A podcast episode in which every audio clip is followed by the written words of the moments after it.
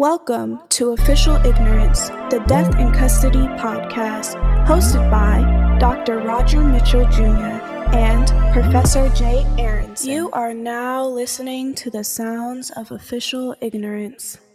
Listen, we're back again, another episode of Official Ignorance, the Death in Custody podcast. And today we're going to be doing a little something different. I think that, you know, we've been doing this work and a lot of what we've been doing has been happening in the real world. People have been having conversations, official conversations about this issue of death in custody. And, and one of the official conversations that have been had is a hearing um, that was led by Senator Ossoff. Yep, Jon Ossoff from Georgia. He is part of a group that provides oversight to the US government and the justice system. And uh, he realized that one of the things that we've been talking a lot about, which is the failure of the Death in Custody Reporting Act to be implemented, was actually having a major effect on the government's ability to know how many people are dying in prisons and jails. So he convened a, a panel. It, it was a mix of families of people who had died in custody people from government agencies like the Bureau of Justice Statistics and the Bureau of Justice assistance, as well as uh, experts, friends of ours like Andrea Armstrong, to really look at this issue and to try and figure out what was going on. And because this is happening during the time that we're writing the book, and because our ideas are being discussed in this hearing, uh, we thought it might make sense to actually listen to some of the hearing and to discuss it with our listeners. It's called the Hearing on Uncounted Deaths in U.S. Prisons and it's the Senate Homeland Security and Government Affairs Permanent Subcommittee on Investigations because I want our listeners to be able to go and and be able to hear it and and look at this hearing for themselves. Yeah, exactly. The top line finding from this uh, hearing is that the government misses more than a thousand deaths in a single year and likely more. They say 990, um, knowing that it's more. Uh, but but that's the kind of hook that they use to discuss this issue. So let, let, let's take a listen and see what we can find out. Today, after a 10 month bipartisan investigation, we can reveal that despite a clear charge from Congress to determine who is dying in prisons and jails across the country, where they are dying, and why they are dying, the Department of Justice is failing to do so. This failure undermines efforts to address the urgent humanitarian crisis ongoing behind bars across the country. Our investigation has revealed that last year alone, according to GAO analysis that I requested, the Department of Justice failed to identify at least 990 deaths in custody, nearly 1,000 uncounted deaths. And the true number is likely much higher. We will hear today from Belinda Mailey and Vanessa Fano, whose loved ones died preventably while in custody. In both cases, sons and brothers who died while they were pretrial detainees, having been convicted of no crime. And we're here today because what the United States is allowing to happen on our watch in prisons, jails, and detention centers nationwide is a moral disgrace. As federal legislators serving on the nation's preeminent investigative panel, it is our obligation to investigate the federal government's complicity in this disgrace. Therefore, it's our obligation to ask what tools the Department of Justice is using to protect the constitutional rights of the incarcerated, to hold DOJ accountable when it fails to use those tools, and to furnish better, more powerful tools with which the department can defend civil rights and civil liberties. There are some bright spots. For example, I was encouraged when Assistant Attorney General Kristen Clarke announced a DOJ investigation of conditions in Georgia's horrific state prisons almost one year ago today. But it has become clear in the course of this investigation that the department is failing in its responsibility to implement the Death in Custody Reporting Act. That is, the department is failing to determine who is dying behind bars, where they are dying, and why they are dying, and therefore failing to determine where and which interventions are most urgently needed to save lives. In 2000 and then again in 2014, Congress passed the Death in Custody Reporting Act, also known as DICRA, tasking DOJ with the collection and analysis of custodial death data nationwide. DOJ itself describes this law as, quote, an opportunity to improve understanding of why deaths occur in custody and develop solutions to prevent avoidable deaths. For nearly 20 years, DOJ collected and published this data, an invaluable resource for the department, for the Congress, and for the public. Then, abruptly, the publication stopped and our investigation followed. We found that in recent years and over multiple administrations, the department's implementation of this law has failed, despite clear internal warnings from DOJ's own Inspector General and DOJ's Bureau of Justice Statistics. For example, in the first quarter of fiscal year 20, the department did not capture any state prison deaths in 11 states or any jail deaths in 12 states in the District of Columbia. In FY21 alone, according to GAO analysis produced at our request, the department failed to identify nearly 1,000 deaths. And my assessment is the true number is, mu- is likely much higher. Of those recorded, 70% of the records were incomplete, and 40% of records failed to capture the circumstances of death. The Department of Justice has failed to collect complete or accurate state and local death data for the past two years and failed to report to Congress how data about deaths in custody can be used to save lives, a report required by law that is now six years past due. And we recently learned is not expected to be produced for another two years. PSI's investigation also found the department has no plans to make state and local death data public again, despite the obvious public interest in this transparency. Americans are needlessly dying and are being killed while in the custody of their own government. In our July hearing, focused on the federal prison system, we revealed that federal pretrial detainees have been denied proper nutrition, hygiene, and medical care, endured months of lockdowns with limited or no access to the outdoors or basic services, and had rats and roaches infesting their, their cells we revealed that federal inmates killed themselves while the basic practices of suicide prevention and wellness checks were neglected. Abusive and unconstitutional practices by the federal government that likely led to loss of life in federal facilities. We revealed that the Bureau of Prisons, an agency of the Department of Justice, was warned for years by its own investigators of corruption and misconduct in its own facility and of a quote lack of regard for human life by its own personnel.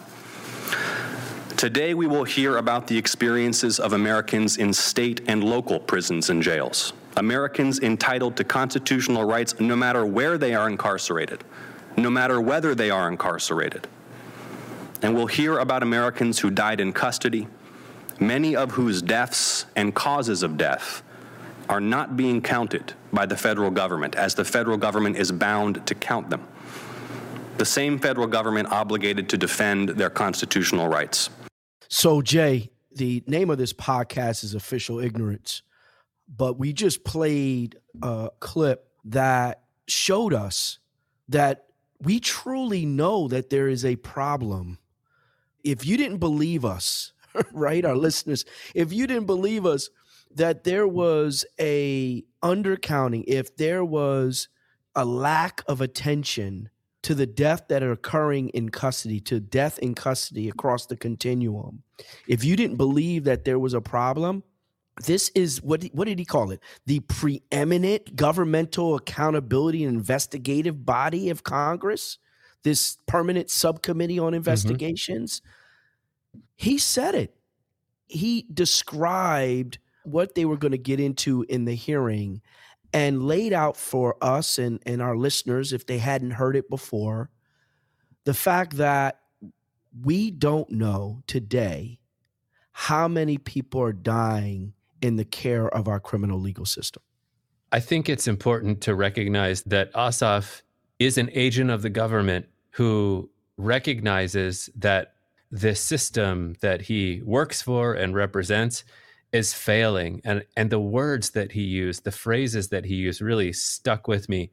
They've been with me since he first uttered them uh, more than a year ago. He calls this a fundamental rights issue a humanitarian crisis. I mean, you don't have to take our word for it. You don't have to take a forensic pathologist and a human rights practitioner's work for it. This is a US senator who has access to information about what's happening within our government, saying that the institution, the body that he works for, is failing. It's failing people, it's failing citizens, it's not doing its job. And we have to hold this system accountable.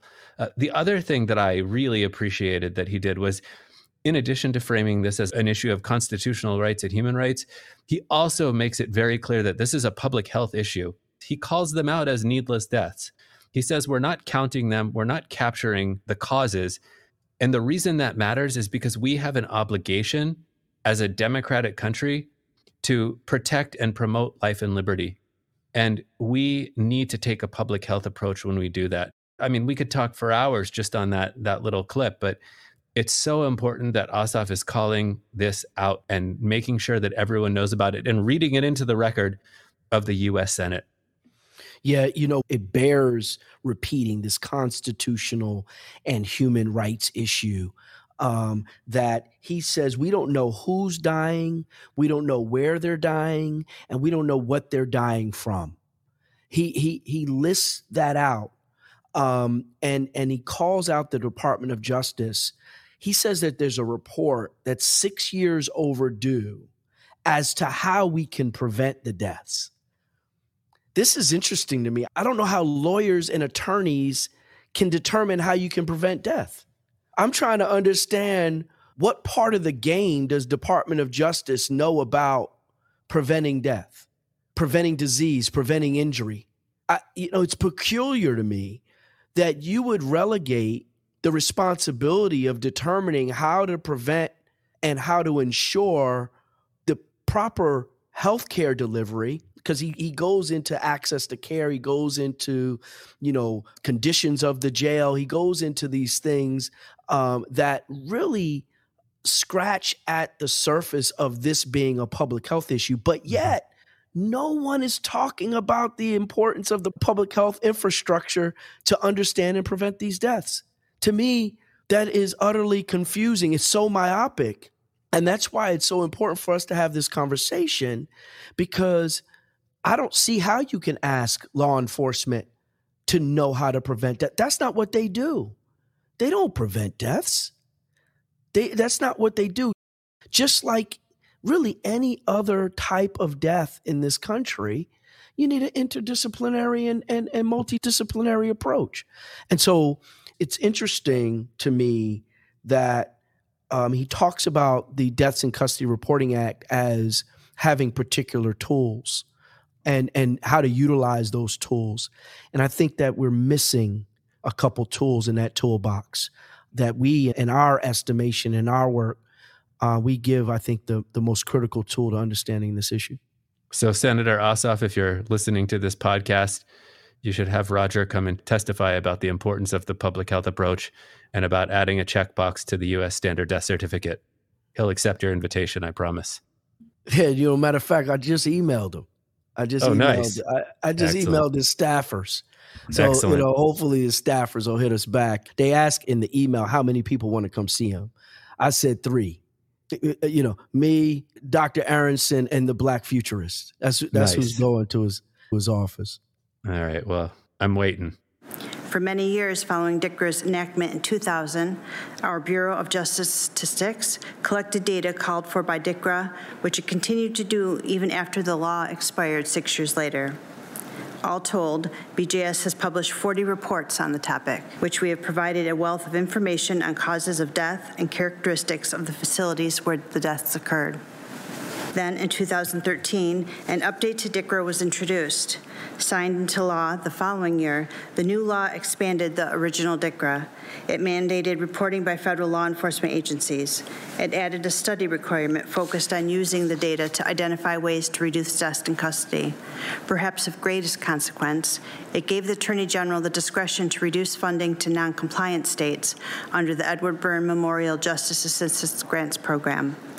Through the JAG program, OJP provides over 273 million annually in funding for general purposes law enforcement and criminal justice activities throughout the nation. This last requirement posed a dilemma. As a federal statistical agency, BJS is prohibited from using its data for any, for any purpose other than statistics or research. Though DICRA of 2013 was well intentioned, it had unintended con- negative consequences for the state and local collections. For one, since DICRA currently requires the department to receive all information centrally from states, we can no longer collect data directly from state and local agencies as we once did.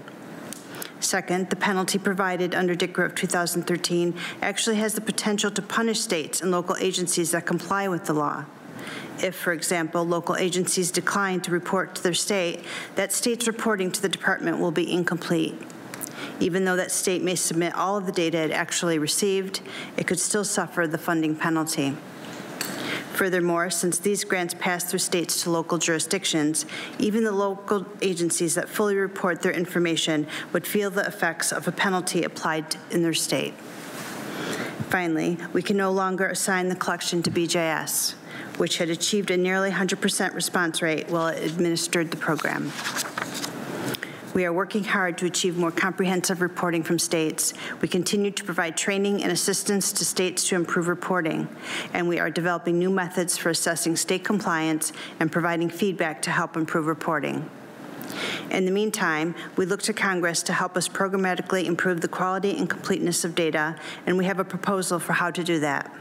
For instance, we are asking to collect data directly from local agencies and open sources and enable us to restrict the funding penalty to non-compliant agencies instead of applying it statewide. We are also proposing a new grant program to help better equip agencies across the country to collect and report on deaths in custody. The Death in the Death in Custody Reporting Act is one of the many vital tools in restoring the full integrity of our justice system. The department provides tens of millions of dollars in resources to states, local communities, and tribes to improve the way incarcerated people are treated and to support efforts to reduce arrest related deaths through law enforcement training and programs focused on building law enforcement and community trust. So, we just heard about the Deaths in Custody Reporting Act and some of the relevant history surrounding its implementation and some of its limitations over the years. And we know that the Deaths in Custody Reporting Act started with some work that we, we talk about from Mike Masterson uh, as a journalist that came out of Arkansas and then spent some time in Chicago where he uncovered some um, inconsistencies within the Cook County coroner's office, Cook County medical examiner's office, and then and then spent some of his career with Asbury Park Press, where he really did some work and brought this national issue of an underreporting of death in custody uh, to Congressman Bobby Scott. And I know we talk about that in another episode, but just for context sake. And now we're hearing in a recent panel in front of the preeminent investigative group in the Senate an explanation, not quite an explanation, somewhat of an explanation of why the Deaths in Custody Reporting Act is falling short now. So, Jay, you know, uh, you have a lot to say about this. What are your thoughts? Every time I hear or read about this bureaucratic problem that emerged in the reauthorization of the Death in Custody Reporting Act, it it kind of drives me crazy. You have a statistical agency within the Department of Justice that for all of the limitations of the actual data that is made available to the public, it's it's aggregated, it's not it's impossible to know how many people are dying in any given facility or at an agency for all of those issues, they managed to achieve a nearly 100% reporting uh, uh, uh, result that they knew for a period of time how many people were dying in this country's prisons and jails. Why? In part because the prisons and jails themselves and and regional and state actors found that it was useful for them to know how they were doing. So you have a system that works reasonably well. As public health advocates, as activists, as lawyers, we can criticize the fact that that data wasn't made public in its uh, granular form, but someone somewhere knew what was going on. Fast forward to the reauthorization, the way that the law is enforced adds a, a, a penalty. And suddenly, BJS is no longer allowed to collect the data because data from BJS can't be used for law enforcement purposes, including the enforcement of rules and laws that are meant to tell the DOJ what to do. So, a grant making body within the Department of Justice suddenly has to gather data and statistics, and it doesn't have the capacity to do that.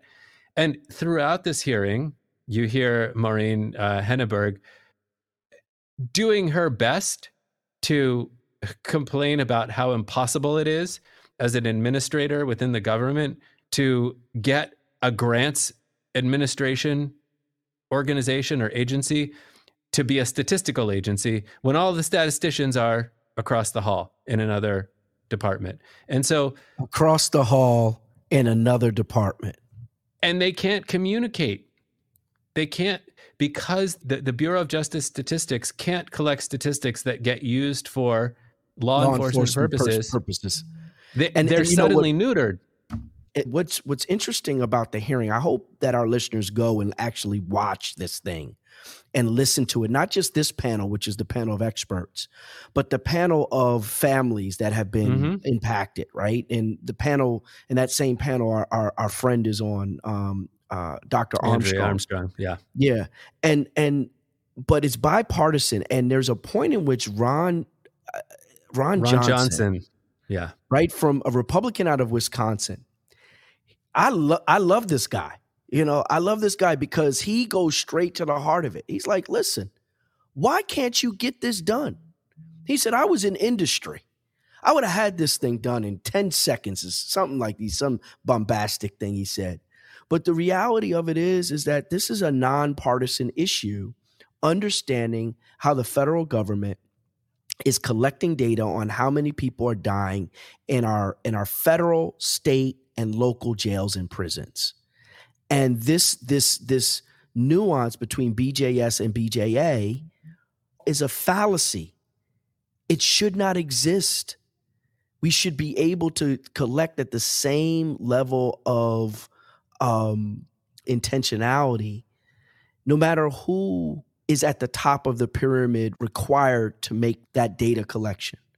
Um, but let me tell you, you know why they can't do it? It's because they're not a death collection organization. Mm-hmm. They were never established to be a collector of vital statistics for this country. There is only one entity that is responsible for collecting death data every single bit of death data in this country. And that's the National Vital Statistics System that falls within the Centers for Disease Control. And right now, no one's talking about the fact that they are the ones within our system that are required to collate death in general and should make an effort to collect death in custody. We should move on to Gretta Goodwin. I appreciate the opportunity to discuss the actions DOJ has taken to address the data collection and reporting requirements in the Death in Custody Reporting Act of 2013, DICRA, and the extent to which DOJ has studied and used the data collected from states. As already discussed, DICRA was enacted in 2014 to ensure to encourage the study and reporting of deaths in custody. Federal agencies and states that receive certain federal funding are required to report this information to DOJ. DOJ is to study the federal and state data, examine how the information can be used to reduce deaths in custody, and report its findings to the Congress. In 2015, DOJ began collecting data on the deaths of people in the custody of federal law enforcement. As of fiscal year 2020, DOJ reported 2,700 deaths in federal custody. While the agency collects the same information at the state and local level, it is not actually reported on these deaths. DOJ began collecting information from states on death in custody about three years ago. Agency officials told us they plan to continue collecting state data but they have not said whether or how they will use the information to address deaths in custody. DOJ cites missing and or incomplete data from states as one of the reasons why they have not studied the state information. We found similar concerns when we examined the data. For example, of the 47 states that submitted data, only two submitted all the required information. Some states did not account for all deaths in custody. Using publicly available reports, we identified nearly 1,000 deaths that occurred during fiscal year 2021 that states did not report to DOJ. Four states did not report any deaths, yet we found that at least 124 deaths had occurred in those states. DOJ has noted that it is a top priority to improve the quality and completeness of state reporting. In 2016, the agency acknowledged that determining state compliance with DICRA would help improve the quality of the data, and they have a goal to help ensure states comply with DICRA. However, as of this month, September 2022, DOJ still has not determined whether states have complied. While DOJ collects data from states, DICRA does not require DOJ to publish state data, and the agency has no plans to do so. Importantly, after DOJ's DICRA data collection efforts began, it discontinued a long standing program that collected and published data on deaths of people in state and local correctional institutions, the Mortality in Correctional Institutions Program. DOJ had used these data to publish reports and provide statistical information on deaths in correctional institutions. This published information allowed Congress, researchers, and the public to view and study the data. While the Mortality in Correctional Institutions report was made publicly available, the DICRA report may not be available to the public. This lack of transparency would be a great loss in the public's understanding of deaths in custody. Given that 1.5 million people were incarcerated in state prisons and local jails at the end of 2020, statistics on deaths in custody are a valuable resource for understanding mortality in the criminal justice system. DOJ has made some progress toward addressing what it calls a profoundly important issue, but significant work remains. Because right now, DOJ and states are expending resources to compile a national data set that may not be studied or published, potentially missing an opportunity to inform practices to help reduce deaths in custody.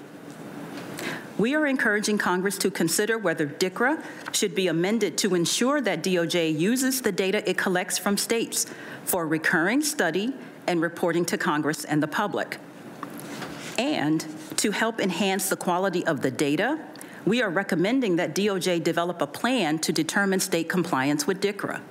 What I have to say to that is, first of all, we we do a blow by blow account of all of that activity in our book, and certainly don't want to go over that here. But uh, I think that Gretta Goodwin does a really good job of laying out the the problems that we face now, yeah. and I think the only conclusion that we can really come to is that we need to find a better way to do this and we have a better way to do this and we neither of us would ever for a second say that the DOJ should give up on this process of uh, of accounting for death in custody but w- it's pretty clear that for a variety of reasons we can't rely on DOJ to do it. I think they can be part of the solution but they can't be the solution. I think it's a kind of self-explanatory uh, reaction when when you hear her lay the problem out like that. No, you know, this is what gives me I've been working on this since 1999, right? And so people ask me, well, you know, do you think it'll ever get done? Do you think there'll ever be a checkbox on the US standard death certificate that says death in custody, yes or no, so that we can capture it? And it's these types of hearings with, you know, people like uh, Gretta Goodwin and Senator Ossoff and Ron Johnson and this committee and this hearing that tells me that yes, we're getting close. We're getting close to people saying, okay, looking around for the solutions and and now we're here. Hey, we've been talking about this, you know, for for se- for several years about how we can capture this data in a way that everyone gets a death certificate. And these physicians, coroners, medical examiners, we're not suggesting that it's going to be perfect. Jay, you know, we're not saying that the data collection is going to be perfect out the gate. There's going to have to be work, just like maternal mortality and understanding how our women are dying in childbirth. There was work that and continued work to make sure that that data is clean, right? Um, and so I, I, think that it's these types of hearings that let us know that not everybody's head is in the sand on this issue, that there are people within government and outside of government that are taking this issue seriously and really want to understand the data, not just for the data's sake, right? Not just because we're putting numbers, but actually want that data because they believe the data can lead to prevention and um, decrease suffering and improve care of those people that are most vulnerable, those people that are in the care of our criminal legal system.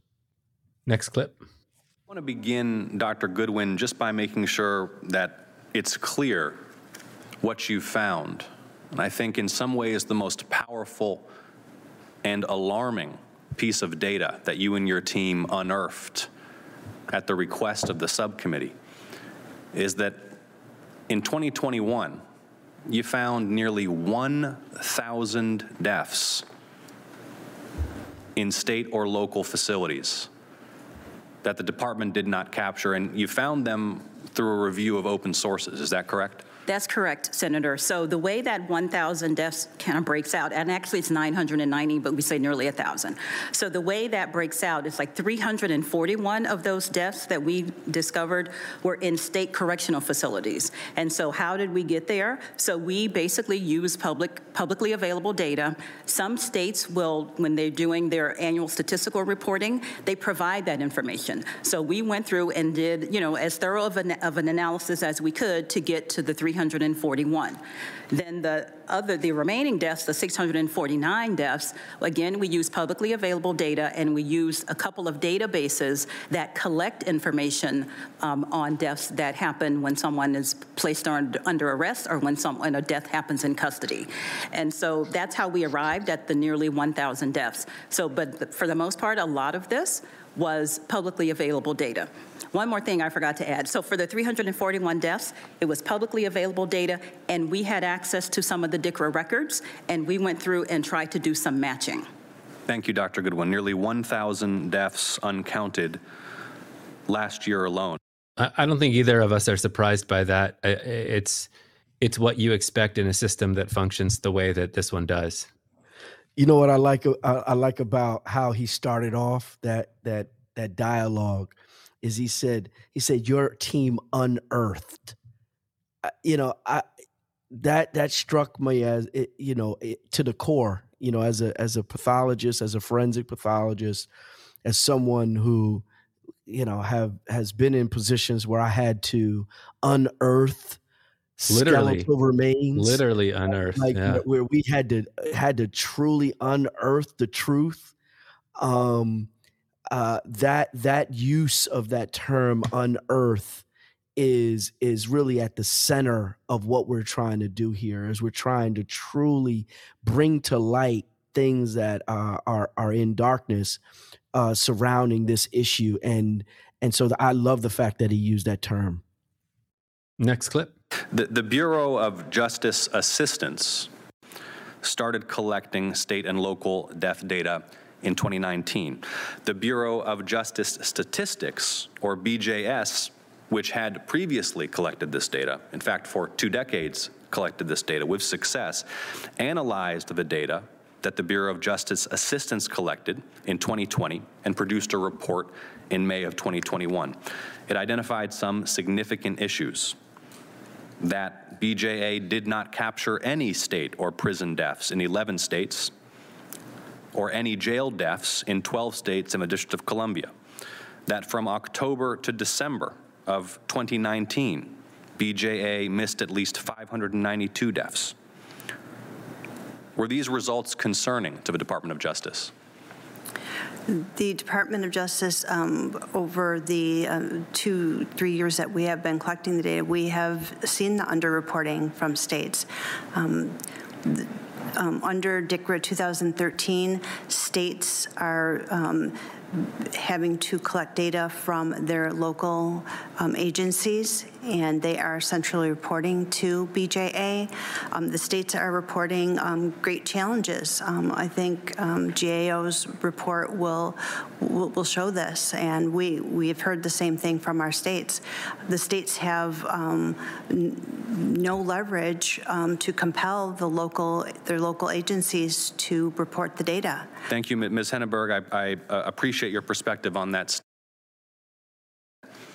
Um, um, thank you for the question. Um, I think it's important that uh, to, to, describe when B- BJS is collecting the data, they were able to go directly to local agencies, um, local correctional institutes, um, jails, and collect that data. Under DICRA 2013, BJA is presented with um, working with the states as central reporters, which is a um, significant contributor to the underreporting and the incomplete data. You know, I actually feel bad for Ms. Henneberg in that situation that she is being asked to answer to bad legislation from the agency that has to implement it. She she tries over and over again to highlight the bind that DOJ is in, that they actually can't use the mechanism that works to collect the data anymore because of a mistake that was made or or maybe sabotage. I don't I, i'm not a conspiracy theorist but i don't know maybe someone knew that that changing the law in the way that they did might cause some trouble. Um, i i can't can't address that but she is left to answer for a poorly written law and is hoping that it can be fixed in some way. Uh, but that's you know that that's that's my uh, that's my reaction to that she says it you know she says it the state, you know, they're hamstrung. Even though the law creates these outcomes that if you don't comply, then you may not have access to federal monies, even though there's some repercussions for not engaging in this data collection at the state local level, somehow that's an impediment. But yet they didn't enforce the law. So it's an impediment to the data, but they're not withholding any monies from the state and local governments. I didn't hear her say that they're withholding any penalty or creating that penalty. I so, don't think that it would be possible. Quite honestly, I don't think it would be possible to exactly actually withhold money. And and in conversations that we had with uh, with Bobby Scott and members of his administration at the time, this conversation discussion around how the law would be enforced um, was was not easy to work out. And the other thing that you need to keep in mind is that the Obama administration, towards the end of Obama's uh, second term, had developed a whole action plan to use these open sources and to work around the question of penalizing states if some of the agencies or institutions within their purview didn't actually submit information and then because the federal government had to go through these state reporting centers they couldn't get to the the local administration. The obama administration was looking for ways to kind of smooth that over to not cause states to get alarmed. The trump administration comes in and actually gets rid of a lot of that uh, architecture that had been put into place. So this is not only a, a, problem of the way that the legislation was written this is a problem or a challenge of the the Trump administration not really wanting to administer this particular law in the way that it was uh, supposed to be administered. So I think we can share the the blame if there is blame to be had. Um, we can share responsibility across a wide variety of, of actors within the, the government. But the bottom line is that we're always trying to retrofit a system and a set of agencies that are not meant to collect death data to collect death data in very challenging situations. And that's the problem that we need to address. Yeah, in a, in a, in a mechanism that's not set up to collect death data, where we have the most advanced death data collection system in the world, and we're not using it to collect death data surrounding those who die in custody. So before we move on, uh, I, I have a question for you that is uh, it's a complicated question. It has to do with that issue that we live in a society with a federalist government um, that federalism is the kind of uh, rule of order that anything that's not explicitly granted to the federal government as a power is retained by states or by people. So, one of the things that you've been talking about and that we've been talking about for a long time is the addition of the checkbox on the US standard death certificate. What guarantee do we have that states will add that checkbox to their death certificate and actually enforce the proper filling out of the form so that when there is a death in custody, it will actually be noted as such on a death certificate in a state like Florida that doesn't always cooperate with the federal government, particularly with the governor uh, in office now. How how do you kind of make all of that work? Well, I mean, to your point, right? There is no guarantee. There's no guarantee. This is another bureaucratic mechanism that the federal government provides resources to the state for the collection of both birth and death data through the National Vital Statistics System. And there is a series of elements on a death certificate that are mandatory to be filled out and provided back to the public health infrastructure of this country state by state. Um, and there was times where there wasn't good compliance in the you know mid 1900s 1950s there wasn't really good compliance um, but we have moved and matured as a death data and data for health type of construct we've matured um, over 75 years to collect data to the point in which uh, when COVID occurred, we were able to collect real time, actionable death data from COVID deaths just through a call to action by the Centers for Disease Control to those of us that certify death.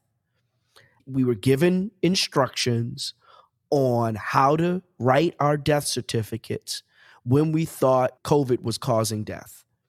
And we complied because it was of a national issue. We wanted to make sure that that data was collated and could be captured in a way that was demonstrable of the burden of disease and the uh, death that occurred from the burden of disease so that we can understand what parts of the country um, were, were more heavily affected, what parts of the states were more heavily affected, and we were able to see real time dashboards that were being updated and reported upon to the lay public through our media. And at the end of the day, that was at the stroke of the pen of people like me. People like me that were certifying COVID related deaths daily on the thousands, right? And we did it at a way that we were all doing it the same way so that we could have actionable data. They, that happened during opioids. Now, it didn't happen as quick. Opioid death reporting occurred over a little bit of time to get compliance to that. But that actually set the stage in understanding that epidemic. That set the stage for when COVID happened. We were sensitized as as death certifiers exactly what we needed to do when the CDC rang the alarm and said, hey, listen, we would like you to certify your deaths this way, do it this way. There are working groups on larger disasters as well so that we can capture disaster related deaths. There's a whole series of modernization of the death record system that's occurring right now with the CDC, where they're trying to be even faster and even better through trainings and through communication, through a better electronic death record. So there's a lot of movement surrounding the death record and how to report that death record that a lot of us are excited about, those of us that certify death for a living. And deaths in custody, quite frankly, can be placed in this milieu it could be placed in this conversation at a public health level and a, and and at a vital records level to say, hey, listen, there is a national need to know on how many people are dying in and around the criminal legal system from the pre arrest phase all the way to the jail incarceration phase. Hey, death certifiers in this country, we need you to rally around the use of this checkbox. And this is how you do it. And these are the video um, education tools that we're giving to you to be able to make the decision on what's a death in custody and what's not. And this is how easy it is. And this is what you do uh, so that we can capture this data and let the country know how many people are suffering or dying in jails and prisons and around law enforcement in this country. So there are constructs for this. And that's why it's so important for us to have this conversation so that people can understand that that it's not new when we're trying to understand a disease or sets of diseases or injuries or sets of injuries that are affecting a population in this country. And what we're calling for is we need to turn on our public health infrastructure to understand the issue of death in custody in this country. What are you talking about there? Are you talking about death certificates? Are you talking about reports that states and local governments uh, just published and you just were able to tap into those things? I will say, um, Senator, it's a little bit of both. So for some states, when they report their deaths, that information shows up in like an, an end of the year annual statistical supplement. So we went through those state that, that and we basically d- did a Google search to see what we could find. So how, how many people did you have GAO uh, take a look at this? Uh, Two. You had two people our work was over from what May to over Sep- what length of time? From May to September. M- May 2022 to September 2022. Okay, so was, was that about five months? Yeah, yeah. I'd have to do my fingers. Mm-hmm. But, um, so you had two people, and with two people working for a few months, you determined that uh, we were missing close to a thousand death reports because you were able to find them just with open source reporting, basically. That's correct. A lot of it was open source reporting, um, a lot of it, you know, publicly available data, and some of the databases that do collect this information, the non DOJ databases. I like the fact that Senator Johnson is really in this clip, he's elucidating how how easy it is, right? You know, not that it's easy, right? Because it's not, you know, there's work that needs to be done. But how if you're looking for and trying to do the right thing, then you can get to the truth of how many people are dying through this mechanism, right? Through a Department of Justice, through an open source. And I think that's, you know, the Department of Justice, they talked about utilizing now open source uh, mechanisms to be able to gather more accurate data, similar to how GAO did it. Um, but I, I think it's an important point that that Senator Johnson is making here, in that there is not just one way of collecting this data. There needs to be multiple ways of collecting this data if you're going to have a complete data set. According to your analysis of DOJ's data from last year, we already discussed nearly a thousand deaths that your team was able to identify through open sources, uncounted in the DOJ data. Is it also the case, my understanding is that 70% of the death and custody records produced by states to the department were incomplete, and 40% of those records did not even include a description of the circumstances of death. Is that correct? That's correct, Senator. So under DICRA, there's certain types of information that are supposed to be reported. One, you know, the, the race, ethnicity, gender of the, the individual who's deceased, the location of the, of the, of the, of the death that happened, you know, what was occurring during that time. So there are a number of different elements, shall we say, that should be reported to DICRA when, when under DICRA than when they're making reports about what happened. When we looked at the data, as you said, 70% had X amount, 40% had X amount, and so that was a concern as well. I will also like to add, Senator, that our nearly 1,000 deaths that we found, we believe that's an undercount.